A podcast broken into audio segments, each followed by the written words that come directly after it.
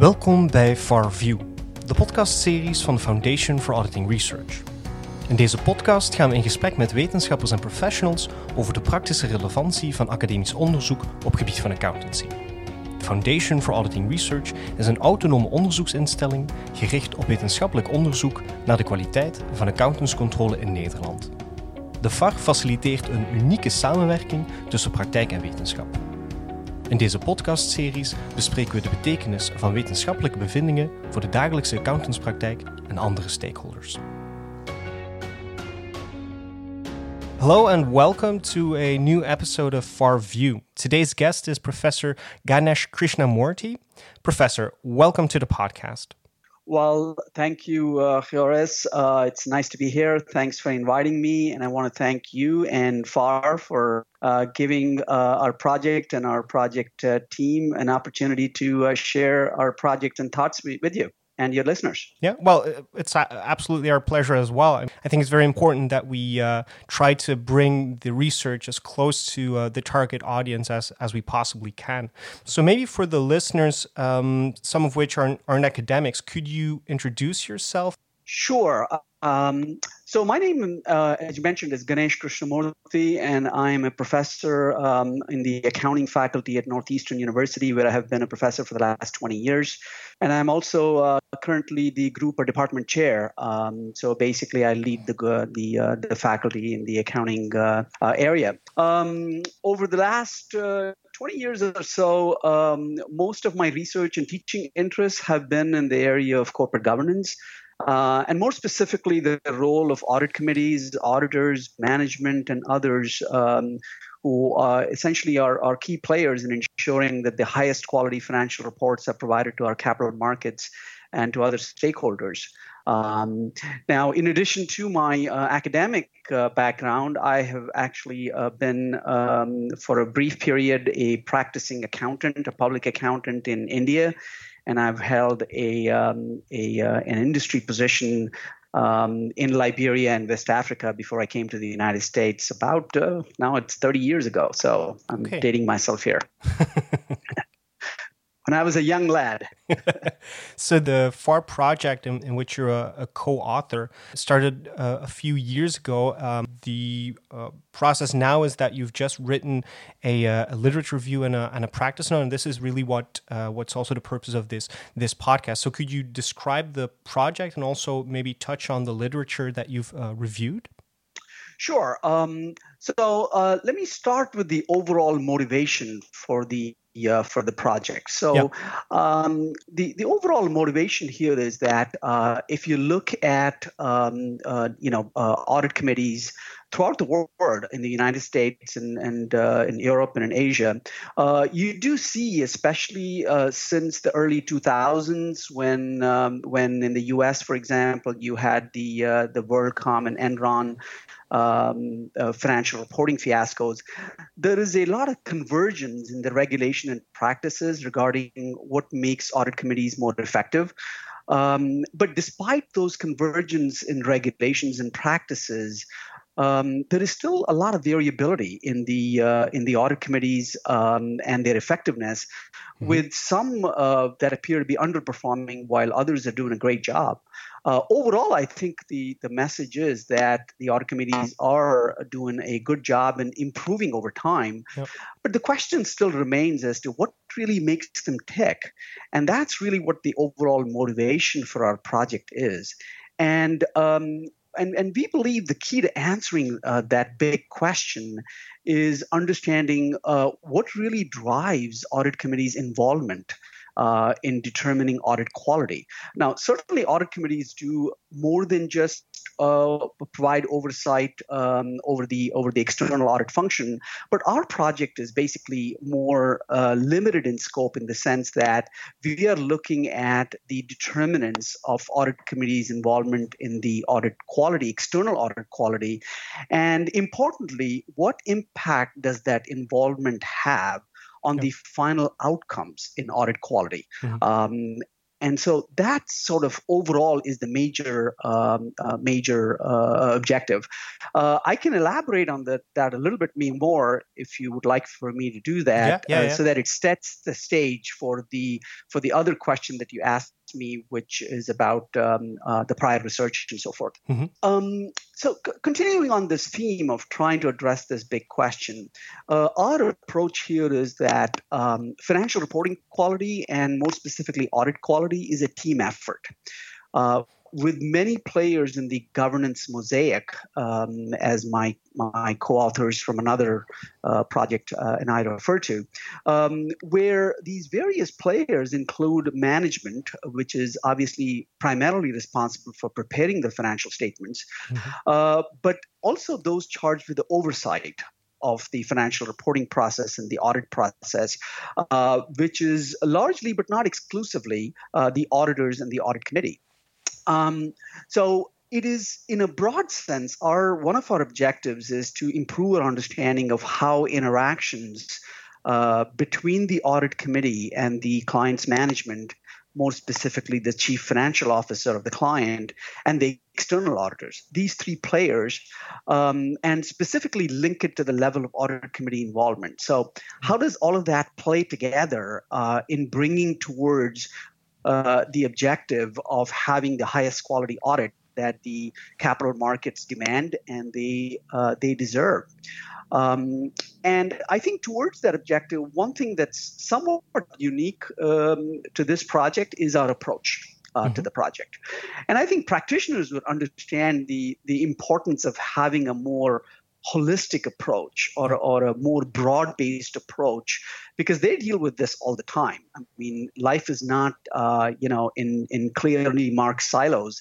And academic research typically tends to be viewed more in silos, largely because we need to get a handle on problems more rigorously in a more defined way. But this project is unique in the sense that we are trying to be very ambitious in taking a holistic approach. And what does that mean? What does that approach mean for this project? So let me emphasize a few things that I think are unique and we think would make a significant contribution. Yep. So the first aspect, as I said before, is really this notion that we look at audit quality as an interplay between multiple players, most notably the audit committee, external auditor, and the CFO. And I think to also go beyond that, the second aspect of our approach is that we focus beyond form and really delve or try to delve into the substance of a lot of regulations and practices that are in place. So I'll give you two examples, and we can delve into that a little bit more detail a little bit later. One is the notion of independence. Now, most places around the world now have a requirement that all members of an audit committee be independent. Yep. Now, you can be independent in form, meaning the letter. You may have no relationship. But it's a whole different question as to whether you are independent in your mindset. Are you going to be independent in questioning management when they need to be questioned and confronted? Mm-hmm. So that's an example of where an audit committee might be independent in form, but not necessarily in substance. The other example I can give you is, power. Most audit committees on paper have the power bestowed on them either by the boards and importantly by regulatory authorities these days, such as the Securities and Exchange Commission in the United States. And the question is, do they really exercise that power in reality? So those are some of the things that we hope we can really go under the hood, so to speak. Mm-hmm. The third aspect of our holistic approach, I would say, is really the multi-method approach. We believe that going beyond just the archival or data-driven approach from public sources and focusing on what we call as the soft components or also what is often referred to as the behavioral components is going to really enhance the quality of the study and what we learn from it. Mm-hmm. And last but certainly not least, we want to get into the black box. In other words, our focus is on the process that takes place within the audit committees, within the interactions that take place between the audit committee and the auditor, beyond just the inputs and outputs, which I'll talk about later. So that hopefully gives your listeners a broad overview of what we are trying to accomplish here. Mm-hmm. And perhaps we're being overly ambitious here, but it is what the scope of the project is. And oftentimes these very ambitious projects, may need to be honed down a little bit, but we want to think big and start big. So one of the problems or potential problems that you mention in the practice note is has to do with data limitations, right? So a lot of the issues that you've addressed, usually they remain understudied because it's very difficult to find an empirical weight to attach to it to really drive through a point and really make that analysis. So how would you see the methodology of your project evolving to answer these more difficult questions? Right. So I think one of the for reasons that are probably rooted partially, certainly in the culture of the firms, of the big four firms, for example, or the boards of large corporations, and partly I think it is motivated by frankly litigation exposure. Mm-hmm. The data has been somewhat limited in terms of understanding what really goes on inside, what the processes are. So our data limitations have been that we most of our prior studies, not exclusively, but most of the prior studies have used data that is publicly available. So, for example, there is a lot of data that's out there on the demographics of the audit committee members, the audit committee composition, for example, their independence, their financial expertise, the number of years they've been in the committee, and so forth and so on.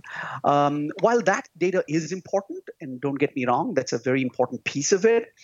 But what we don't understand is really how does all that come into play when the audit committee and the auditor are inside a room? How does that interplay impact the audit process, audit quality? So for that, I think what we need is data that is where the archival data is supplemented with survey or interview data from audit committee members, audit firm personnel, and so forth. And that is one of the things that we hope this support from FAR is really critical, because I think that provides the real backbone where we are hoping that the firms, especially in the Netherlands, where the environment might be somewhat different from the United States, where I think some of this data limitations that we've had in the past are going to be overcome. But time will tell. So the case studies that you want to perform are all situated in the Netherlands, if I understand correctly. That is correct. Our data currently we are asking for is Dutch data, correct? Mm-hmm.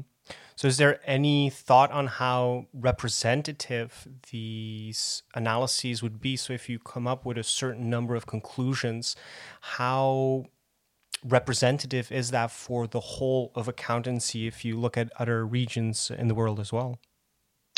Right. That's a great question. I think one of the things that happens here is that, because all my training and most of my experience, although not exclusively, but most of my experience has been in the U.S. context. Mm-hmm.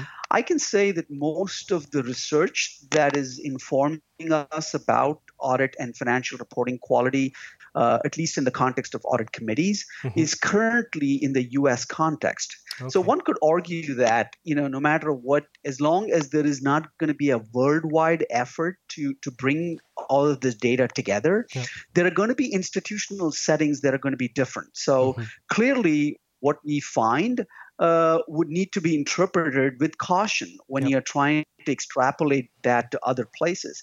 But I think that limitation is not true just for the Netherlands, the data from the Netherlands, but would also be true for data from the United States, for example. Mm-hmm. So I think that is going to be an inherent limitation. Now, what I think would be important to understand is that I think what one has to interpret this is to what extent is the institutional setting similar to other countries? Yeah. So, for example, the Dutch environment, and again, I want to be very cautious here and claim or make sure that everybody understands that I'm not an expert on Dutch companies or in the Dutch environment. Sure. But given all that, I think the institutional environment within which Dutch corporate corporations operate, the capital markets operate, mm-hmm. in many ways are very similar to many of the Western European and the U.S. markets, yeah. as are with some of the Asian markets with the fairly free capital markets. So to the extent that the institutional setting is similar, I think the conclusions we draw might be of value to audiences in other places. But your point is well taken. I think we always have to be careful about how do we interpret data. Well, if as you say, a lot of previous research is mainly focused on data coming in from the US, then any other point of data from another region, and therefore is very valuable because it gives you a different insight into the same topic in a different region. But it is, of course, true that with globalization the way it is, and these companies, a lot of them being large multinational companies, that you will see a lot of the same firm cultures and structures throughout, and that would probably also have knock-on effects for the audit committee, and the way it functions and the way it impacts or influences the quality of audits itself. So that's also a very good point that you mentioned there.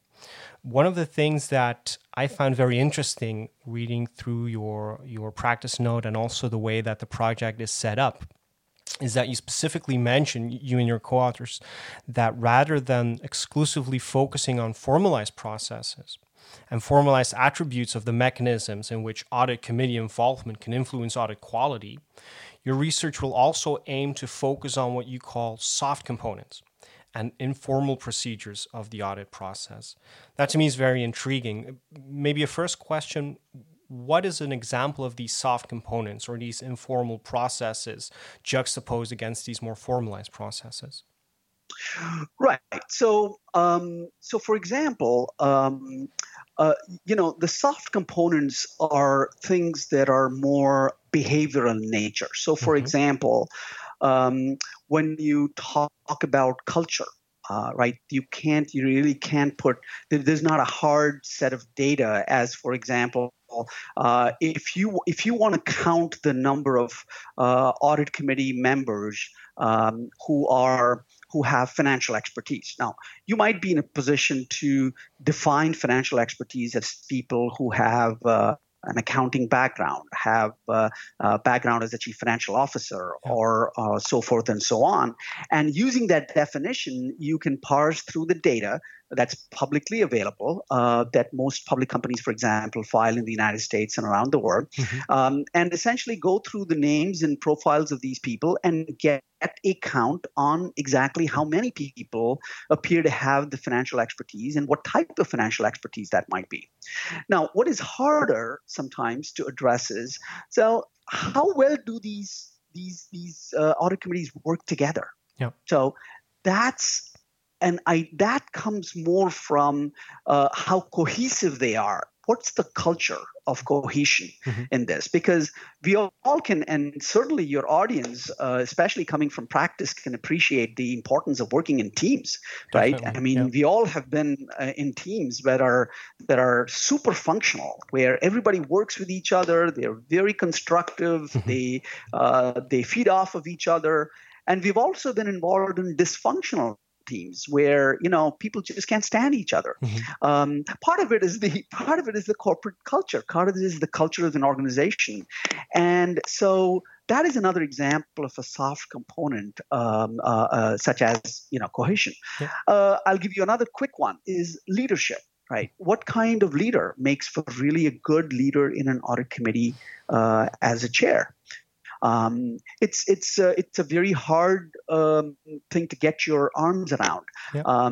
And leadership, again, has been researched, but it's a very difficult aspect.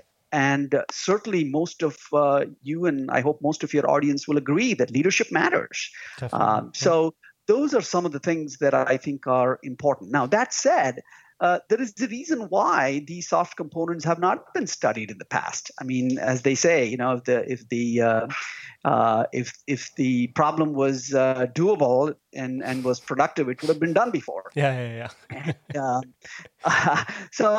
It is partly because there are some challenges in measuring, defining, with some level of reliability these soft components. And frankly, the bigger problem in our judgment is the availability of data. And so, as imperfect as these constructs and measures might be with respect to the soft components, I think the real big challenge is how do you get access to data? How do you get audit committee members to be able to tell us about what really happens inside of the audit committee room, of course, right? And what really happens when they are thinking through some of these important issues. Yeah. So I think that's where the real challenge is going to be. I'm not going to claim that we have surmounted those challenges yet, but I think it's one of those things that in order for us to get a deeper understanding of the processes, we do need to go to that level. Well, that's a very interesting point because, of course, you can come up with any number of research questions, but if there's no feasible way to get them answered with the tools that you have, which is the archival data and then survey data and experiments that you can perform, but there's of course a limit to what you can really get at with these types of tools. Because it's not a type of exact science like in physics where you do experiments that are 1-to-1, of course. What intrigues me here is when you talk about these informal procedures or these soft components, you talk about different types of concepts like good leadership. What is good leadership? How do you define good leadership? So what you have to do as a project, I'm assuming, is you have to get a definition or choose between a number of definitions, the one that you want to really study, and then decide what the different variables are that are relevant to that specific definition of a concept. So there's a lot of interpretation going on. So I was wondering, these soft components, is there any literature that you can go to have a clear definition, to have clear variables that you want to measure? That's a great point. So the answer is yes and no.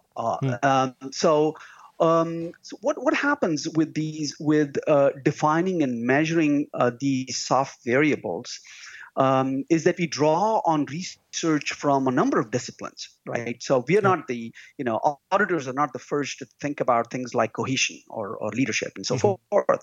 And there are disciplines where fundamentally, they are better situated to understand how to define the construct and how to measure the construct. So, such as in psychology or sociology, which those are two disciplines. I briefly read your background that you might be able to relate to, and sometimes even mathematics, where much of my doctoral work has been on probability theory. Yeah. And applying it to behavioral mechanisms. So we draw on these mother disciplines, so to speak, to draw on the ways in which we might be able to define and measure these variables. Mm-hmm. But in other instances, I think auditing provides a really good environment in which to define certain constructs and measure them. For example, professional skepticism, which is a very important aspect of how auditors function, is something that is somewhat unique in the audit environment. And audit researchers have made contributions where they have developed constructs and measures to be able to do this in the audit setting. But the more try to directly answer your question about, how do we go about doing this? Now, there are two approaches to this. In some instances, we want to be careful about not providing a definition, especially when there are multiple definitions. Yeah. One has to be careful about not providing a definition which might, in fact, impose one on the respondent, and thereby bias their response. And this is a tight, rope to walk. So, for example, for trust. We would like, for example, the participants to essentially answer the question of trust, because trust is a concept that even though people can have different interpretations, but generally people have an understanding as to how much I can rely on another person's statement, for example, or rely on what the other party is telling me. Mm-hmm. So we typically have, again, this is all in process. We are still in the earlier stages of gathering the data, and a lot of this is being refined as we learn more. So just to give you a sense that we are in the very early stages. So even though we have put in a lot of thought into to addressing a number of questions that you're asking, we are by no means completely there yet. No, and I understand. I understand also the fact that as the data comes in, you kind of reposition or rethink some of these questions and concepts that you want to study, because, of course, you want to work on the strengths of the data that is provided. So of course, it's always going to be this kind of a strategic choosing of what you can and cannot answer. Trust, as you mentioned, I think is a very interesting one, because indeed people have this notion, this concept, this sort of a language structure of what trust is, and you can get at a type of definition that would sink in quite well with most of the people reading the work.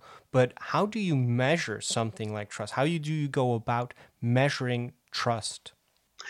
Right. So those are typically in behavioral research, we use various types of scales. Mm-hmm. So, for example, in this one, a question might be, to an audit committee member, what is the level of trust between the external auditor and the audit committee?